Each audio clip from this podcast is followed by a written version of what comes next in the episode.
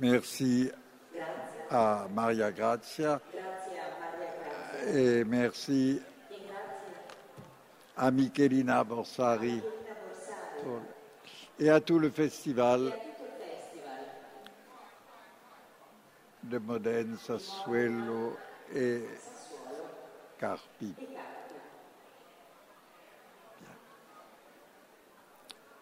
C'est toujours un grand plaisir d'être ici. C'est vrai, je ne mens pas. Il s'agit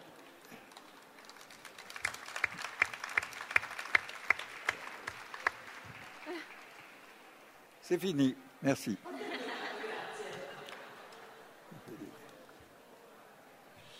Vérité du mensonge. Une nouvelle court le monde. Nous sommes inondés de fausses nouvelles. Nous sommes infestés de fake news, de nouvelles fabriquées, inventées pour nous tromper. Nous ne pouvons plus nous fier à aucune information, puisque chacune est susceptible d'avoir été confectionnée dans une intention déterminée d'égarer le public, tout au moins celui qui n'a pas accès au secret de fabrication de ces illusions, de ces pièges ou de ces virus. Le phénomène est si bien avéré. Avéré, c'est-à-dire il est reconnu comme vrai, attesté, authentifié, qu'il convient d'en tirer la conclusion d'un évanouissement de la vérité. La vérité est passée, elle est dépassée, et nous vivons dans une ère de post-vérité. Il faut en conclure que la seule vérité, c'est que la post-vérité nous domine. Voilà la nouvelle. On pourrait renouveler ici le très fameux paradoxe du menteur. Si le menteur dit qu'il ment, est-ce qu'il dit la vérité ou est-ce qu'il dit un mensonge ? Depuis Épiménide le Crétois jusqu'à Kurt Gödel, ce paradoxe a beaucoup occupé les esprits comme ça. Ce paradoxe met en lumière l'aporie de ce qu'on appelle l'autoréférence. Un énoncé ne peut pas parler de lui-même. Ce qu'il est possible de considérer de manière plus large, au moins à titre de question, quelqu'un peut-il parler de lui-même ? Quelqu'un peut-il parler de lui-même ? Il suffit de réfléchir sérieusement à cette question en l'appliquant à soi-même pour comprendre à quel point il est impossible de répondre « oui ». Je ne peux pas parler de moi-même. Mais peut-être, pardon, traductrice, je digresse encore, mais peut-être que moi-même n'a aucune vérité. On m'objectera que le discours sur la post-vérité et sur les fake news n'est pas un discours autoréférentiel. Il ne parle pas de ceux qu'il énonce. Il parle des autres, c'est-à-dire avant tout des hommes politiques et de tous ceux qui occupent des fonctions de déclaration ou d'information. Ce qui revient aussi à induire qu'il n'y a pas d'information qui ne soit aussi une déclaration plus ou moins dissimulée ou simulée, d'intention, de préférence, et d'occupation du terrain. Il est exact que ceux qui dénoncent le règne de la post-vérité ne sont pas ceux que les premiers accusent de trafiquer l'information, de monter des traquenards, d'annonces, de révélations, de projets. Il est tout aussi exact et salutaire de rappeler que rien n'est plus répandu que la dénonciation des mensonges, des dissimulations, des manœuvres, des manigances des puissants, qu'il s'agisse d'économie, de politique, de qualité de produit ou même simplement de réalité de fait. Rien n'est plus courant que l'assurance selon laquelle ils nous trompent. Ils ou on nous trompe. C'est-à-dire toute la population, plus ou moins anonyme, des agents supposés du pouvoir, du savoir et du vouloir. Par exemple, qui trompe qui à propos du climat ? Qui trompe qui à propos du pétrole, de la quantité de pétrole qui reste à utiliser, etc., etc. C'est là un fait incontestable. C'est même la teneur la plus constante d'une quantité infinie de discours qui se tiennent et qui s'échangent tous les jours, dans tous les bars, dans tous les couloirs, dans tous les lieux où circule l'expression la plus banale du mécontentement élémentaire d'une société, la nôtre, qui se sent en effet dépourvue de tout repère de confiance et de vérité. C'est un fait, et c'est le fait d'un malaise qui n'est pas du tout seulement celui des plus modestes, des moins puissants, des moins assurés. En fait, ce malaise concerne la civilisation tout entière, ainsi que Freud avait commencé à le dire il y a bientôt 80 ans, puisque c'est en 1930 qu'il a publié « Das Unbehagen in der Kultur », « Le malaise dans la civilisation ». C'est un fait de civilisation que de ne plus se penser capable de vérité, ou de penser que la vérité est systématiquement et constamment dérobée. Après tout, il y a eu des civilisations pour lesquelles une vérité était donnée, stable et fiable. L'Égypte des pharaons, l'Europe des papes et des empereurs. Mais là, il y avait déjà deux vérités, celle du pape et celle de l'empereur. Le caractère singulier de notre civilisation moderne, c'est qu'elle conserve en fait, c'est deuxième fait incontestable, incontournable, elle conserve l'assurance que la science détient ou produit de la vérité.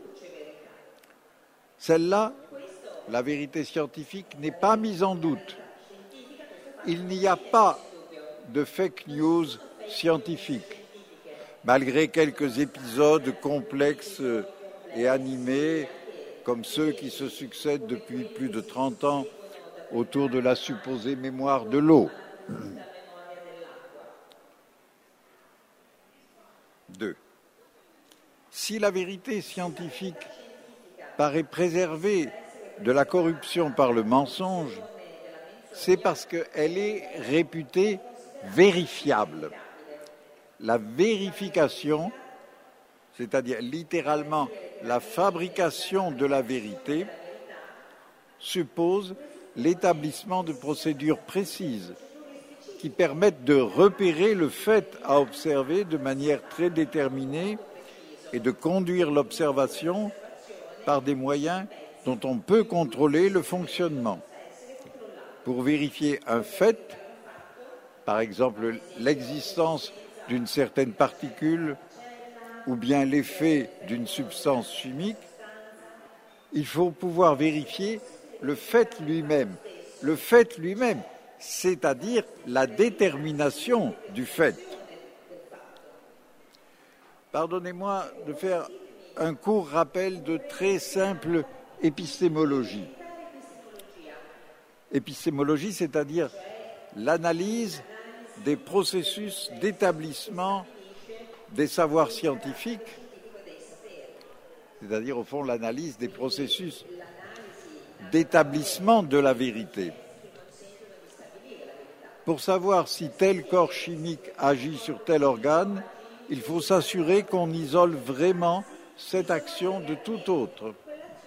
De cette manière, l'établissement du fait tend à être équivalent à la vérification de sa connaissance. C'est une affaire aussi ancienne que la science moderne elle-même. Je sais que les corps tombent selon une loi qui s'énonce par E égale 1/2 de GT au carré. Cette loi est considérée comme la première loi de la physique mathématique. Cette loi énonce un fait. Mais cette loi implique qu'on puisse mesurer la distance et le temps mis à parcourir la distance. Le fait ainsi expérimenté et établi vérifie une loi qui s'énonce dans les termes utilisés pour observer les mesures d'espace et de temps. Donc, un fait scientifique est un fait établi. Lorsqu'on s'éloigne des strictes possibilités de calcul, par exemple en cherchant à établir des lois économiques, on établit des faits plus ou moins indéterminés ou mal déterminés. Par exemple, ce qu'on appelle le PIB. Ah, le PIB, comment on dit en italien, PIB ? C'est un produit intérieur brut. Ce qu'on appelle le PIB d'une économie nationale est calculé à partir de données dont le choix est discutable. Et de fait, ce choix est discuté par plusieurs économistes, et de plus en plus. Peut-être que nous vivons même les dernières années du PIB. Donc ce que veut dire la richesse ou bien la croissance d'un pays ne relève pas ou pas seulement de mesures comparables à celles des espaces, des temps, des températures, etc. Ce qu'on nomme prospérité ou bien-être, pour ne pas dire bonheur. Or, il existe un indicateur économique rival du PIB et qui se nomme Happy Planet Index, qui suppose aussi une certaine idée de happiness, du bonheur. Bon, je viens de parler de faits établis et de faits difficiles à établir. Les faits ne sont pas tous de même nature. Nous comprenons très bien que la vitesse d'un avion et la quantité de son produite par ses réacteurs ne sont pas du même ordre de fait que la gêne acoustique éprouvée par les riverains de l'aéroport, et encore moins que la qualité de vie de ces mêmes riverains. Tout cela est simple et bien connu. Je ne fais rien d'autre que de rappeler du bien connu. Mais pourquoi faut-il rappeler le bien connu ? Parce que, comme le dit Hegel, ce qui est bien connu n'est justement pas du tout véritablement connu. Il y a toujours une puissance terrible du connu, du déjà connu, qui engendre les formidables routines de l'opinion.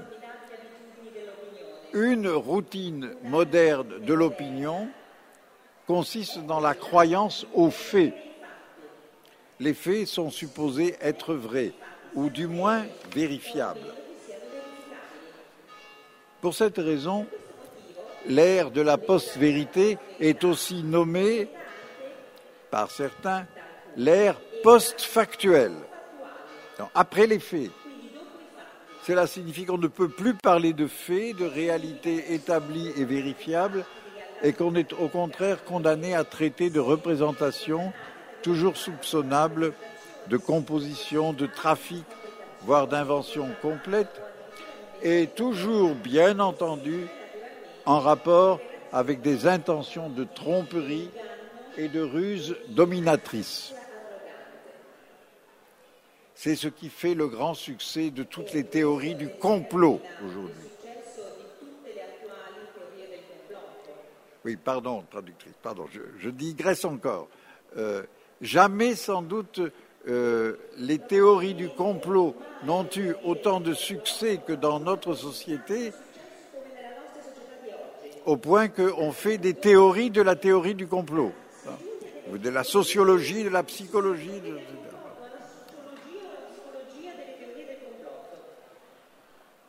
Encore une petite digression pour rappeler que une des plus grosses théories du complot a été, au début du XXe siècle, la fabrication du protocole des sages de Sion, qui était censé dénoncer le complot juif mondial. Encore une fois, il ne s'agit en principe, dans tout ce qui est post-vérité ou post-factuel, il ne s'agit en principe le plus souvent que de politique et de tout ce qui peut s'entendre comme politique, précisément au sens de l'art de maîtriser des rapports d'intérêt, de force et d'importance par lesquels se définissent les puissances souveraines. Or, les puissances souveraines, comme on le sait, sont aujourd'hui bien plus que les seuls États. Elles s'exercent aussi comme entreprises de production ou de gestion, comme complexes techno-économiques ou machines d'information, de compétences ou de flux de communication. Or, à cet ensemble qu'on pourrait aussi bien dire métapolitique ou encore, et plus simplement, stratégique, en se souvenant que ce terme « stratégie » désignait en grec la gestion du peuple armé dans son campement, le gouvernement du peuple dans l'attente de l'affrontement. La stratégie, c'est l'art de gérer une situation exposée au choc, à l'imprévu, aux aléas de tout rapport non complètement calculable. Et nous sommes précisément exposés au choc, à un choc multiple et énorme. 3. La considération de la stratégie est donc essentielle à un monde dont l'unification techno-économique engendre une interdépendance planétaire à la mesure de laquelle sont exigées ou suscitées des stratégies d'ampleur comparable, c'est-à-dire mondiale. C'est d'ailleurs très manifestement ce caractère à la fois planétaire et de très haute complexité, technique, économique, relationnelle, énergétique, culturelle, etc., qui explique en partie la sensation d'une dissimulation ou d'une déformation systématique et proliférante de ce qu'on appelle la vérité et ou le fait. La vérité du fait ou la factualité du vrai. Or, une remarque s'impose aussitôt. Il faut dire que l'usage du mensonge est aussi ancien que l'exercice de toutes les formes de rivalité, de concurrence, de compétition pour le pouvoir, la domination et l'appropriation de toutes les espèces de biens matériels et symboliques. Bref, de toutes les espèces de stratégies. Lorsque Brutus, aux côtés de Crassus et de Casca, accueille César au Sénat N'est-il pas en train de dissimuler son poignard dans sa toge? Lorsque De Gaulle déclare aux Algérois le 4 juin 1958 « Je vous ai compris », il est en train de jouer savamment avec les mots et avec un auditoire qu'il est en train de tromper. Lorsque le gouvernement américain annonce en 2003 que l'Irak détient des armes de destruction massive, comment se fait-il que 10 ans plus tard, le même secrétaire d'État, Colin Powell, démentira cette annonce? Le démenti est un mot très souvent employé dans le lexique diplomatique, comme dans celui du renseignement, dans les domaines politiques, militaires, économiques, techniques et idéologiques. La fréquence de l'emploi du mot « démenti » atteste sinon de la réalité, du moins de la possibilité... Ah, qu'est-ce qu'on fait? C'est un fait, il pleut. Alors? Non, c'est pas un fait. D'accord. Ce n'est pas vérifié. Continuons. On continue? Bon. Alors, le mot démenti, donc souvent. On attribue à Talleyrand, célèbre diplomate et ministre français de Napoléon, cette maxime, mentez, mentez, tout, il en restera toujours quelque chose. Il est vain de crier au cynisme.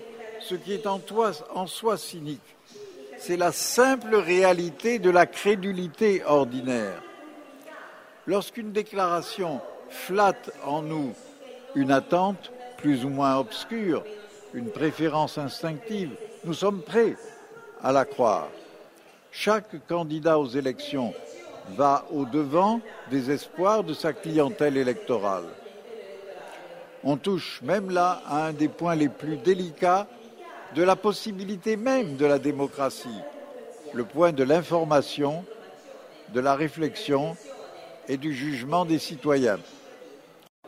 Les secrets et les mensonges des États, aussi bien que ceux de toutes les puissances techniques, économiques, culturelles, ont toujours été connus en tant que secrets. D'une certaine façon, c'est une évidence qui était traditionnelle et en somme acceptée aussi longtemps que les puissances de toute espèce bénéficiaient d'une certaine révérence ou du moins étaient admises comme un ordre plus ou moins naturel. Le mensonge stratégique était naturel, considéré comme naturel. Digression. Rappelez-vous que le grand héros, un des grands héros de notre culture, c'est Ulysse. Ulysse, maître en mensonge, en ruse et en stratégie. Comment se fait-il que ce caractère naturel du mensonge, de la stratégie, a été remplacé par un soupçon généralisé? C'est ce qu'il faut maintenant examiner. Alors, 4. Il y a un mot qui donne accès à cet examen. C'est le mot russe « glasnost », qui fut employé à partir de 1986 et après l'accident nucléaire de Tchernobyl par Mikhail Gorbatchev. Le plus souvent, traduit par « transparence », ce mot qui, en russe, évoque la voix. Glasnost, c'est la voix. Voulait signifier la nécessité d'une information libre et accessible à tous, non seulement sur l'épisode de Tchernobyl, mais sur l'ensemble des données et des actions de tout l'appareil gestionnaire du grand État. À ce mot peut être conjoint le titre d'un article signé Schickman, qui a paru à Moscou en 1988. L'article s'intitulait « Absolument aucun secret ».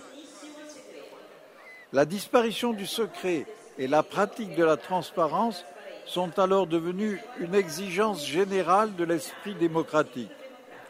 Parce que les États totalitaires avaient entouré leurs actes et leurs calculs de formidables épaisseurs de silence et de surveillance, c'est l'idée même d'un secret d'État qui s'est trouvé récusée. Il n'est pas indifférent que cela ait été contemporain d'un très grave accident industriel, celui de Tchernobyl. Un certain degré d'exposition d'effets techniques équivaut à une exposition publique. À cet égard, depuis les camps d'extermination et la bombe atomique, en passant par de très nombreuses manifestations irrécusables de conséquences de tant de techniques militaires, industrielles, agraires, économiques, financières et même aussi idéologiques, car les idéologies sont aussi des techniques, l'histoire n'a pas cessé depuis presque un siècle de suivre un double mouvement.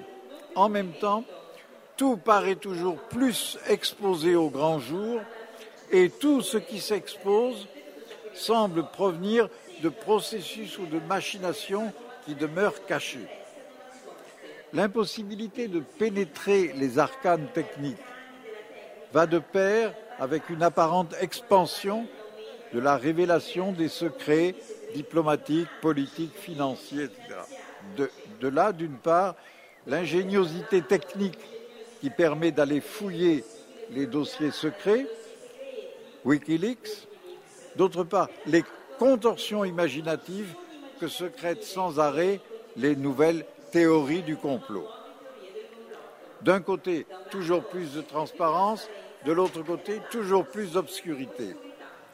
Mais les transparences s'avèrent toujours indiquer derrière elles des obscurités encore plus profondes. Chercher, par exemple, à démêler les manœuvres qui ont conduit de l'intérieur et de l'extérieur de l'URSS, qui ont conduit Helsinki à supplanter Gorbatchev, alors même que le second avait d'abord comme effacé le premier. Dans toute cette histoire, il y a comme une remarquable vengeance de l'obscurité, du secret et du complot sur la transparence. De même que de manière symétrique, des obscurités semblent s'avérer toujours plus translucides. Par exemple, l'obscurité du cerveau. Notre cerveau est de plus en plus transparent, paraît-il. On y voit nos émotions, nos pensées. Mais qu'est-ce qu'on voit? On ne voit rien. On ne voit qu'une épaisseur encore plus épaisse. C'est ainsi, Éric, qu'il y a une vérité du mensonge. Ce qu'on cache ou ce qu'on déforme ne peut pas manquer d'exercer une action ou une tension sourde.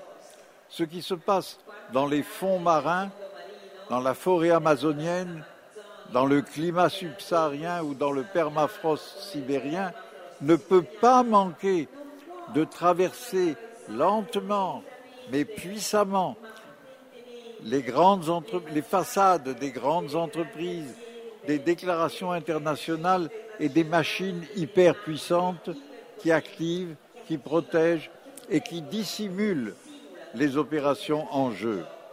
De même, ce qui se passe dans le transfert des pouvoirs réels des États avec leurs institutions, leurs assemblées et leurs citoyens vers des combinats, je reprends ce vieux terme qui me paraît évocateur, qui est un terme russe d'ailleurs, combinat, vers des combinats de puissance de plus en plus techno-économiques que politico-sociales, cela ne cesse pas de se faire voir en même temps que cela se cache.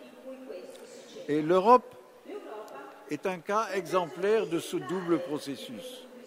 L'Europe apparaît de plus en plus comme une machine techno-économique, elle-même branchée sur d'autres machines mondiales, et révèle donc toujours plus qu'elle n'est rien, l'Europe, elle n'est rien de toutes les idées et images qu'on a pu projeter sous le nom Europe.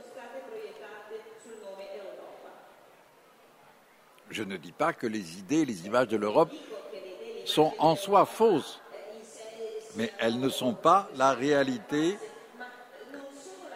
la réalité technique, économique et stratégique de l'Europe. En un sens, on pourrait dire, l'Europe est la vérité du mensonge qu'elle est, quelle que soit l'incontestable sincérité de ceux qui cherchent à lui donner existence. 5. Ce qui vaut pour l'Europe vaut... Pas de politique. Ce qui vaut pour l'Europe vaut pour le monde. La vérité de ce qu'on appelle monde se trouve dans le demi-mensonge du mot anglais globalisation.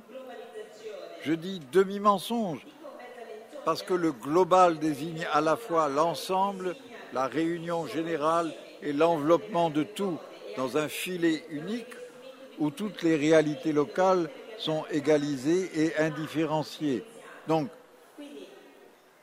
il y a une réalité de l'ensemble, mais cette réalité n'est pas la réalité d'un monde. En français, nous disons mondialisation, mais de plus en plus on dit globalisation. C'est-à-dire le monde, l'idée du monde est en train de devenir son propre mensonge. Ce n'est pas une fake news, c'est plutôt la nouvelle d'une espèce de fausseté intrinsèque. De fausseté intrinsèque, je veux dire... Une question. Je veux dire... Le monde ne sait pas ce que c'est qu'être un monde. Pour autant, il n'est pas simplement possible de conclure à un mensonge généralisé. Parce que si le mensonge est généralisé, on revient dans l'hypothèse et le paradoxe du menteur. Donc tout simplement, nous serions bien en peine de désigner la vérité que ce mensonge global cacherait ou déformerait. Il faut donc se décaler par rapport au schéma du couple vérité-mensonge tel que nous le connaissons. Il le faut parce que ce schéma est conçu lui-même sur un modèle que nous croyons être celui de la science, où il y aurait des faits, un réel consistant par lui-même et indépendant de nous, et d'autre part des capacités de mesure et de vérification de ce même réel. Mais comme je l'ai rappelé tout à l'heure, ce modèle n'est pas le modèle des sciences.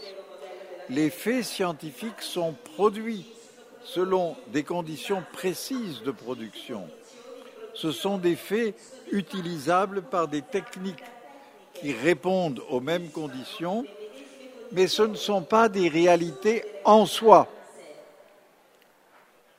Les neurones ne sont pas plus une réalité en soi que l'idée du génie.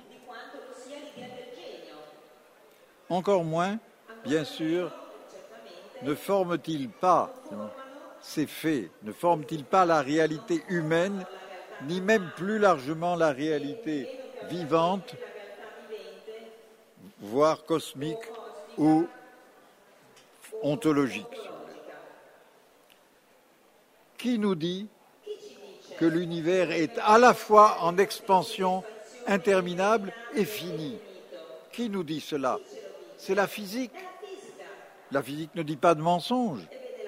La physique aujourd'hui ne cesse pas de reconnaître qu'il n'y a pas de réel unique et simple. Qui nous dit que le monde est à la fois un et multiple, indéfiniment diversifié et coexistant? C'est notre expérience de tous les jours et de tous les siècles. La vérité n'est pas un fait posé, réalisé, pas avant qu'une aventure vivante, agissante et pensante se soit mise à la réaliser. et à ne pas cesser de transformer sa réalisation. Qu'est-ce que l'homme ? Depuis Kant, nous savons qu'il n'y a pas de réponse à cette question, parce que l'homme n'est pas quelque chose, mais bien plutôt une question en train de se poser à son propre sujet.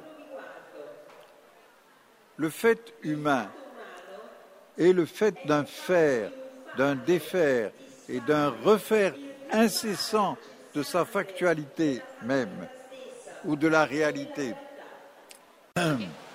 Quelqu'un vient de me dire « c'est un complot ». Mais, bien sûr, c'est un complot. C'est un complot pour vous chasser de vos sièges, et moi aussi du mien, pour arrêter de parler et aller vivre une vie de vérité. Alors, je finis très vite. Il n'y a pas de fait humain ni universel qui puisse être établi par calcul et par vérification. Il y a bien plutôt une énorme incommensurabilité, une reconnaissance sans connaissance positive de cette vérité, que la vérité se trouve dans une fuite infinie de toute vérification. Cela n'empêche pas de faire tout le possible pour connaître, mais à condition de toujours considérer que la vérité ultime se dérobe à toute maîtrise et que c'est cela qui fait la grandeur de l'homme. Dans son récit « La mort de Virgile », Hermann Broch met en scène à un moment le cœur des dieux qui rit à gorge déployée, qui se tord de rire de savoir ce que les hommes ignorent, à savoir qu'il n'y a rien à savoir, qu'il n'y a pas de secret ultime. La vérité fait rire lorsqu'on reconnaît qu'elle n'est ni à produire ni à maîtriser. Ce rire n'a rien de moqueur, il exprime la délivrance de la hantise de posséder des objets et de l'accès à une toute autre dimension du réel et du vrai.